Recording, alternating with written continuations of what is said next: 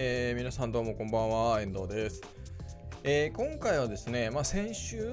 えーまあ、今回、まあ、今日ですね、え、2月7日ですね、え、の配信は、ま、お休みしますとお伝えしたんですけれども、ま、せっかくなので、ちょっとまあ配信、配信というわけではないんですが、ライブ配信ではないですけども、えま、収録をして、それを公開しようかなと思って、えー、収録をしております。ですので、今、あの画面に、えー、表示してますけれども、えー、コメント欄ですね、Facebook ライブとか、YouTube ライブとか、そういう、まあ、ライブ配信ではないので、えコメント表示はありません。え、ご了承ください。え、ただ、内容はですね、まあ、毎週やっている、えー、ウェブマスターのまったり30分と同じようなあやり方で、え、動画を、まあ、収録をして、え、それを、え、公開しようかなというふうに思っております。はい。まあ、あの時間も30分で、えー、やっていきたいと思いますので、よろしくお願いいたします。まあまあまあまあ、ちょっとね、どういう形で、えー、おそらくですね、まあ、まだわからないですけども、えー、ペリスコープの方では配信はありません。えー、Facebook ページ、Webmaster 手帳の Facebook ページと、えー、YouTube チャンネルの方で、プレミアム公開という形でですね、まあ、予約投稿ですね、簡単に言っちゃうと。で、えー、対応しようかなと思っております。ただ、あの公開するだけじゃなくて、プレミアム公開というようなやり方で、え、今回ですね、え、配信をしたいと思っております。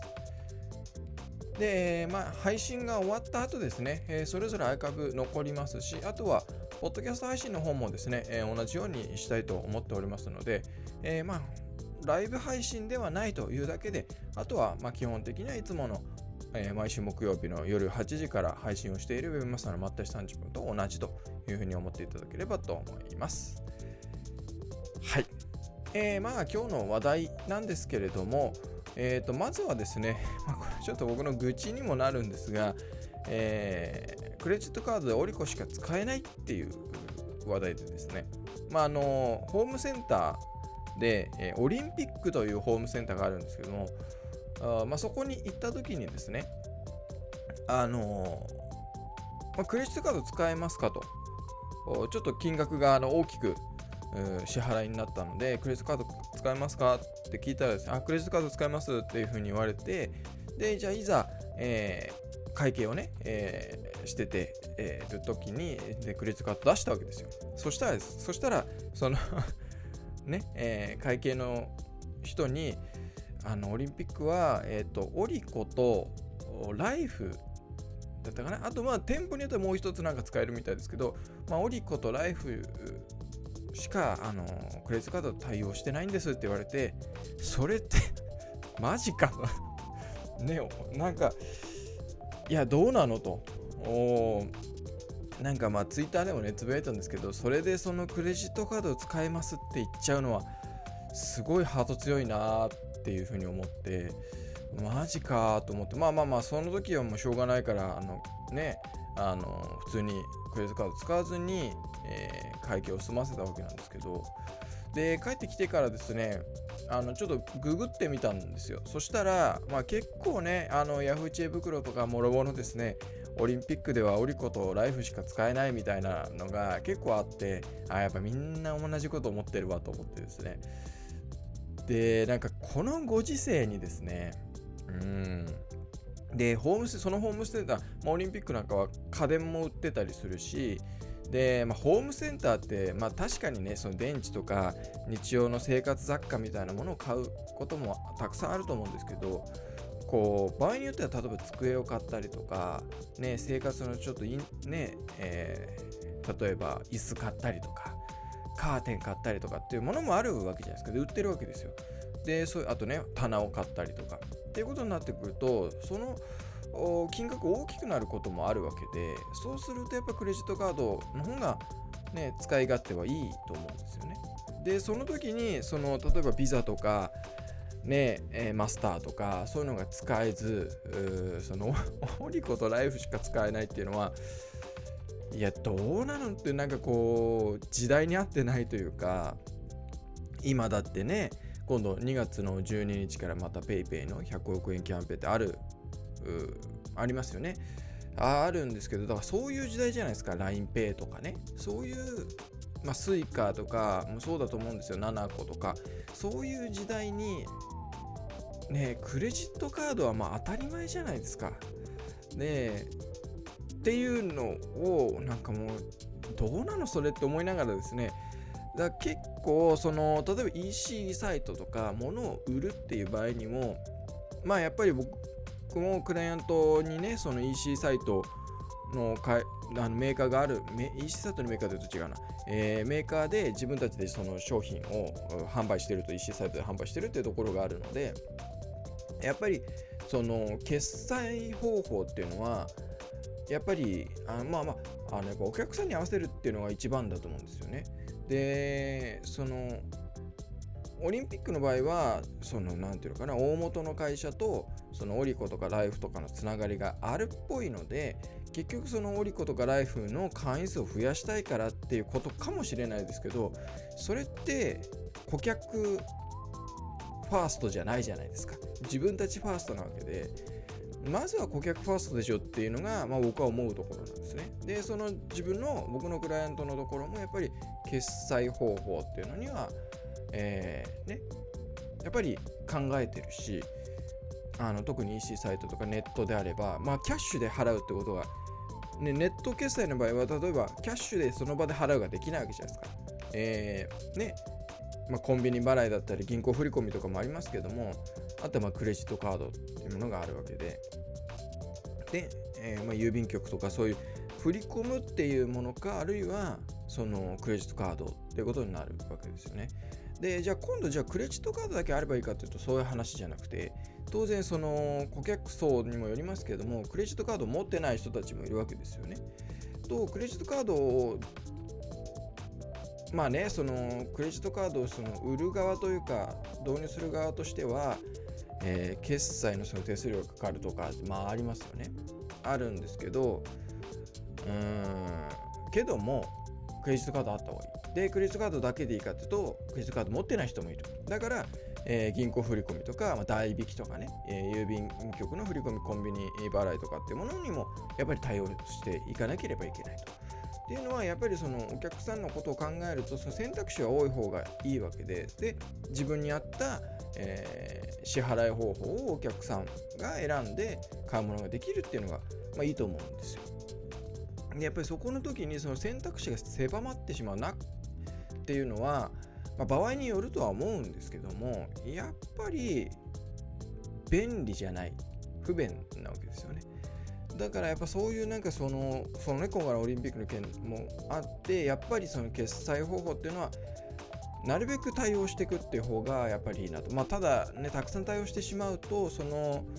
えー、管理というかね、えー、そこが大変になるっていう横のね、えー、ところで手間がかかるってこともあるんですけど、だからやっぱりその店舗であれば、その PayPay だって導入していいと思うんですよね。あとは LINEPay とかも導入していいと思うし、えー、他にもあのね、えー、クレジットカードでシュッとね、えー、スクエアでしたっけ？名前ちょっと違うかもしれないけど、ごめんなさいね。あの iPhone にね、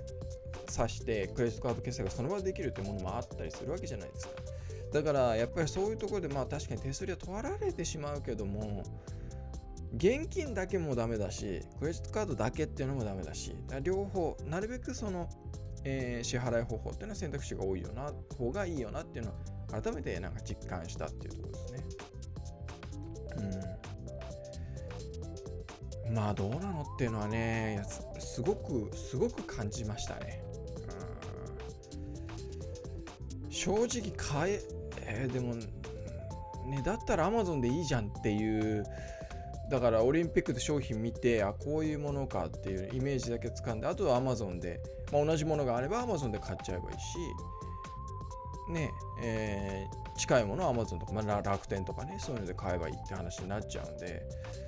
ああ、それでいいのかななんて思う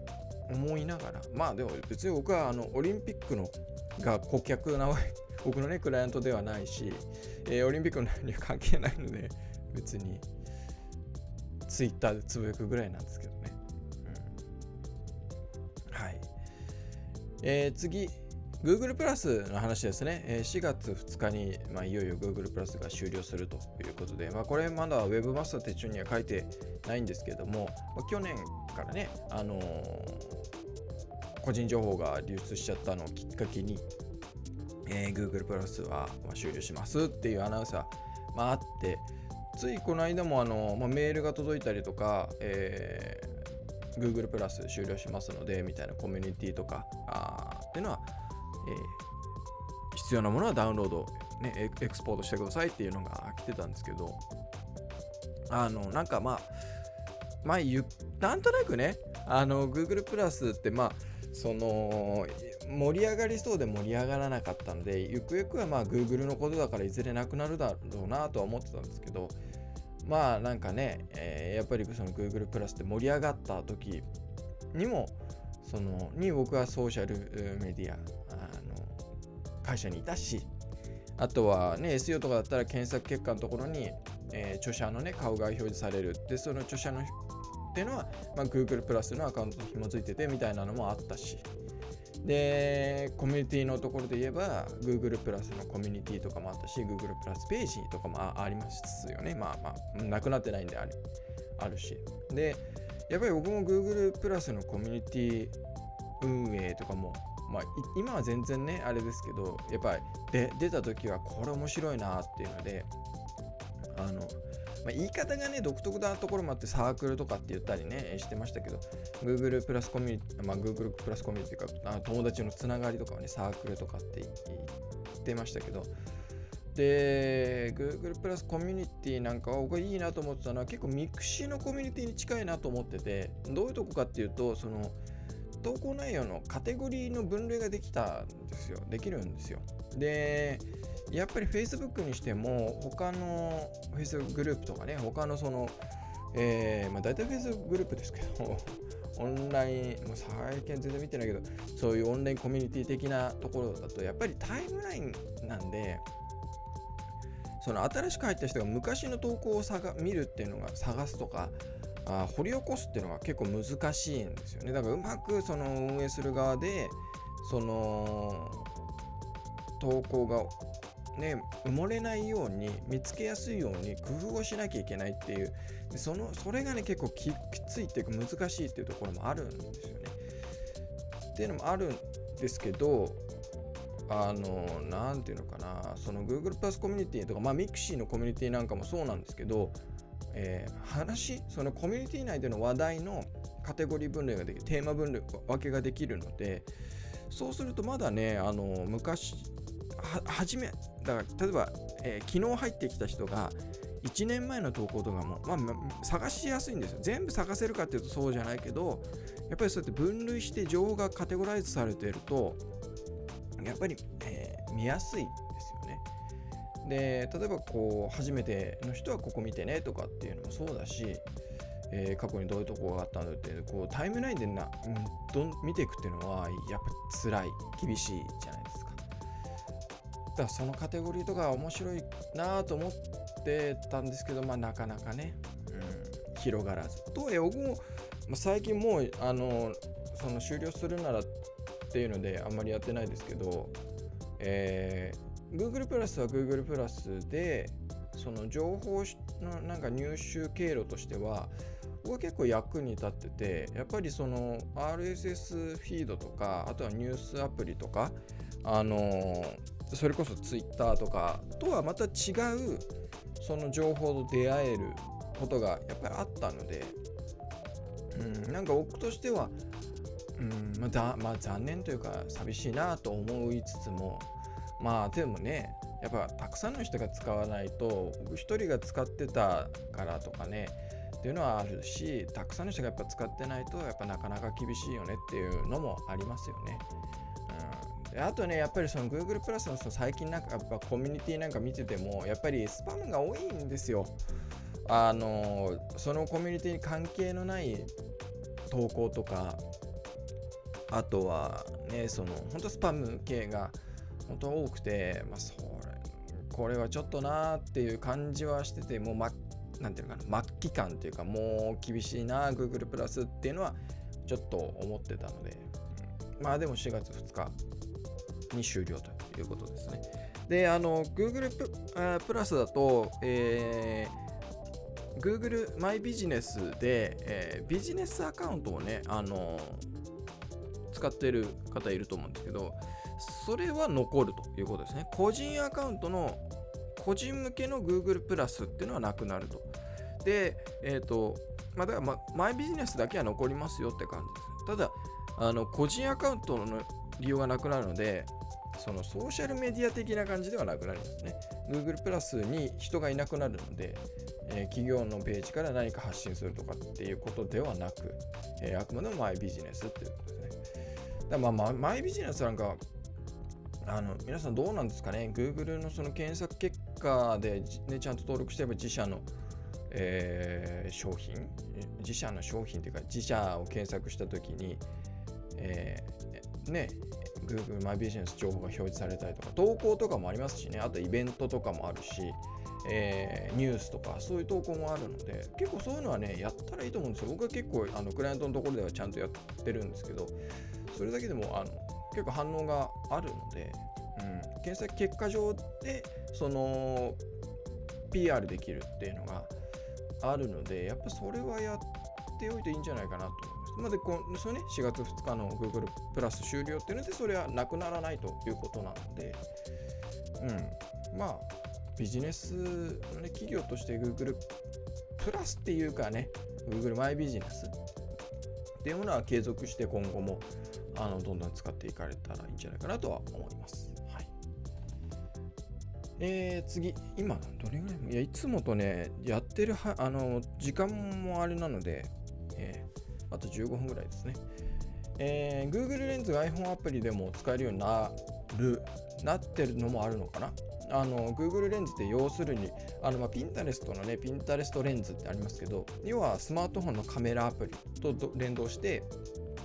カメラで撮影したものを検索することができるっていう、まあ、なんて便利なんでしょうってことですね。でえー、ピンタレストだと例えば、えー、椅子をねなんかこの椅子おしゃれだなとかってカフェで行った時とかなんかにピンタレストレンズでパシャッとそのね、椅子を撮ると。そうするとその、まあ、画像検索ですよ。簡単に言っちゃえば。そのに椅子に撮った椅子に似ている椅子のが表示されると、まあ、ピンタレストでピンされている写真がね、えー、表示されて、だからそこにちゃんとその商品のその椅子の購入への動線があれば、そこからまあ、あ、ここのメーカーのこの椅子なんだとかで、えー、購入をすることもまあできます、みたいな。そういうのが、まあ、ピンタレストレンズですけども、それの、まあ、Google レンズっていうことで、Google 検索の、えー、画像検索まあ前からありますけど画像検索が、えー、スマートフォンのカメラで撮った撮るだけでその画像検索ができるということで僕はこれ前からですね使ってみたいな使ってみたいなと思ったんですけど今までずっとあの Android だけだったんですよね。Android っていうかあのえー、Google のスマートフォンクロ Chrome だっけ？名前忘れちゃったけど、まあそ、それしかなくて iPhone では全然対応してなかったんですよ。だから iPhone では使えなかったんであなんか早く対応してくれないかなと思ってたらいよいよ iPhone の、えー、Google っていうアプリでもその写真を撮って、えー、画像検索ができるようになるということでいやーこれは楽しみですね。でやっぱりそうなってくるとなんですよね。じゃあ企業として、えー、そのまあ今ってねテキストでの検索以外にも例えば、えー、音声検索もあるし画像検索もあるしだこういうところにも対応していかなきゃいけないわけですよね。テキストでの検索だけがもう SEO じゃないと。あのー、ね、検索エンジンに最適化をするっていうことなので、テキストだけで最適化ではもうなくなってるわけですよね。えー、ね、音声のところもあるし、まあ、音声データを載せるかっていう話じゃないですけどね。あのー、音声データを載せるってわけじゃないけど、音声で検索したえ探している人に対してちゃんと自分たちの情報が適切に表示されるように、え最適化をしていくっていうこともそうだしあとまあ画像のところで言えばやっぱり画像として、えー、自分たちの商品サービスそういったものが、えー、ちゃんと表示されるようにその画像コンテンツっていうものを充実させていく必要もありますよねっていうことですよね。だからやっぱそこら辺も、まあ、特にねその商品 EC、まあ、物を売ってるところですよね EC とかで。物を売ってるようなところはやっぱりあのー、そういうなんていうかな商品写真とで特にその商品の写真とか画像に対してちゃんとデータをつけておくっていうことは、まあ、これ、まあ、大事だよねっていうところかなと思いますね。うん、今後どうなっていくのか分かりませんけども、まあ、とりあえずはそういうところから始めておく必要はもうもうやっていかなきゃいけないよねっていうふうには僕は思ってます。はい、なかなかね、あのー、後回しでいいものじゃないと思うので、えー、でこれが例えばそのね Google の、iPhone のアプリでってなると多分こうどっかのタイミングでパンとひあのなんか火がつくと思うんですよ。これ便利だみたいな。ってバーッと盛り上がるみたいな。でやっぱテキストで検索するよりもあの特にねそのさっき話したみたいなちょっとおしゃれなカフェに行って、えー、すごいおしゃれな例えば照明とかランプとかもそうだし、椅子とか机もそうだし食器とかでもそうだと思うんですよね。あとはま料理なんかもそうだと思いますけどそれをテキストでどう検索するかって、まあ、検索力の話にもなります。あとは語彙力とかね表現力のみたいなものが求められちゃうわけじゃないですか。ちゃんとその回答にたどり着くために。だけど写真で撮れば検索できるってなればそういうの必要なくなるわけですよ。撮ればもうそれだけで探すことができる。で、えー、なかなか言葉でこれをどう検索したらいいかなって難しいなっていう手間がなくなるのでかなりあの普及すればすごく一気にバッと普及する気が僕はしててそうなるとねその時に、うん、あのちゃんと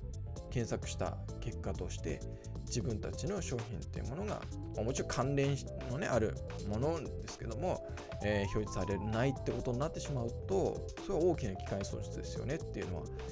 まああのお分かりになると思うのでやっぱりねできることはまあいやどんどんやって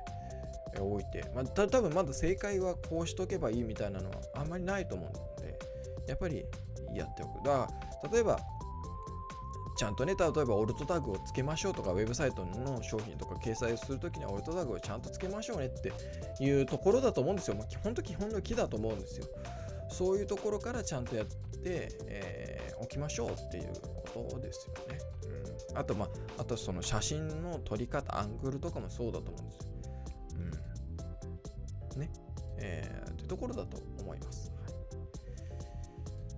えー、次、えーまあ、能力に関係なく合わないはあるよねっていうのは、まああの、うん、まコンサルタントの話ではあるんですけど、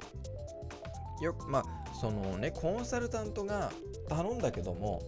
まあ、成果が出なかったとか、うまくいかなかったっていう話あありますよね。で、その時に僕は、あの、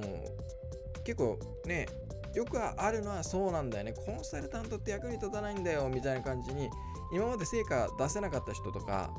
があの食いつくんですけどあの僕はコンサルタントが役に立たないか成果が出なかった理由っていうのが2つあると思っててそれはまああのそのコンサルタントが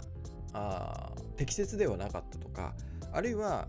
コンサルタントがその能力がなかったっていうね、えー、まだまだその、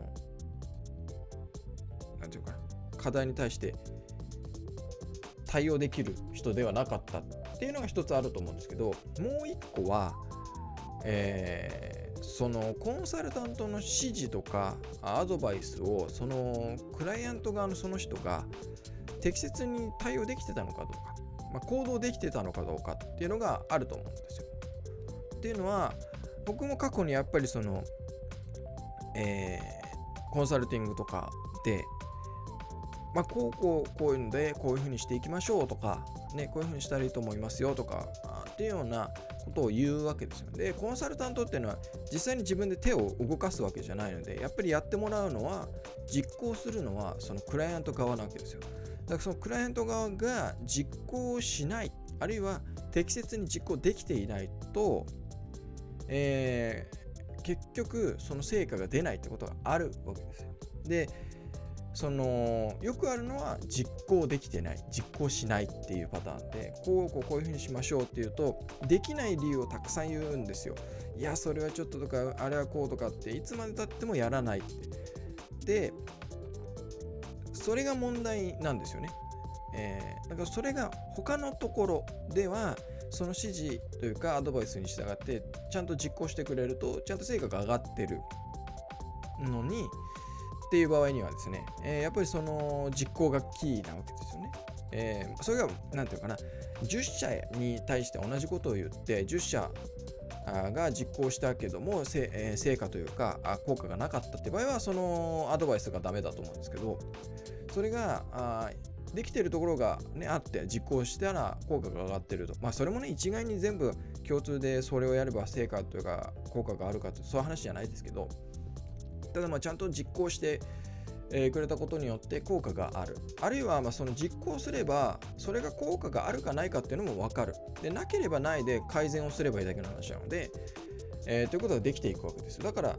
成果って上げられるはずなんですよ、絶対。絶対とは言えないか。あでもあの成果上げられるはずだと僕は思うんですね。その改善をしていけば、ちゃんとね。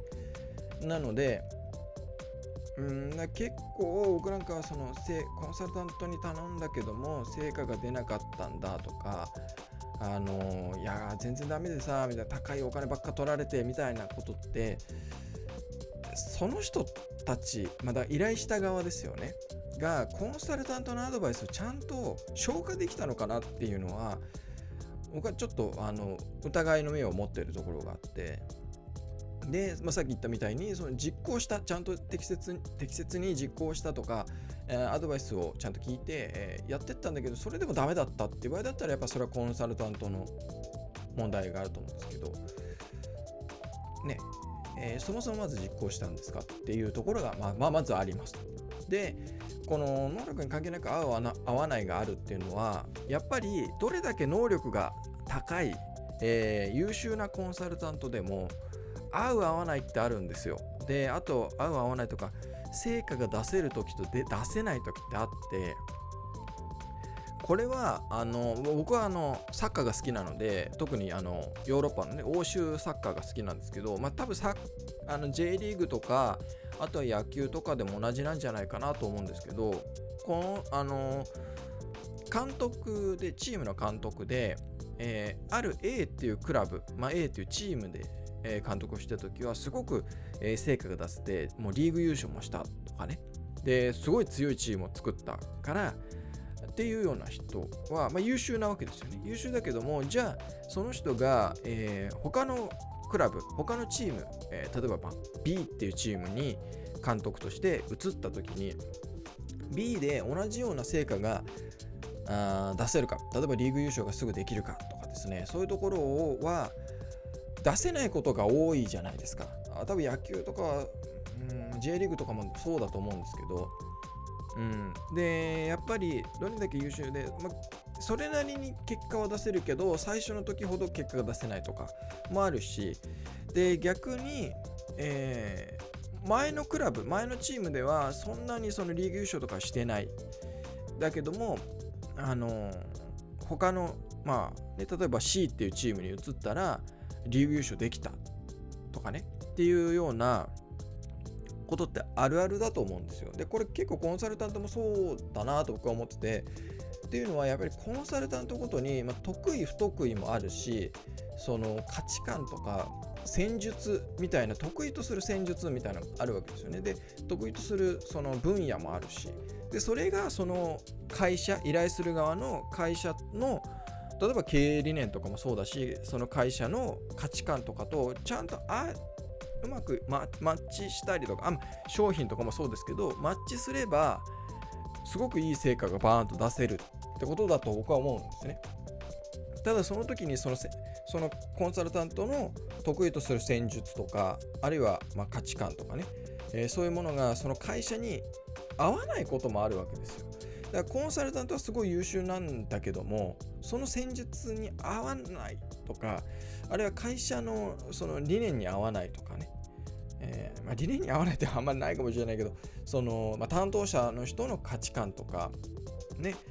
あるわけじゃないですか、まあ、その決済権を持ってる人の価値観とか何を優先するかみたいな優先とかと話と合わないみたいな時ってやっぱあると思うので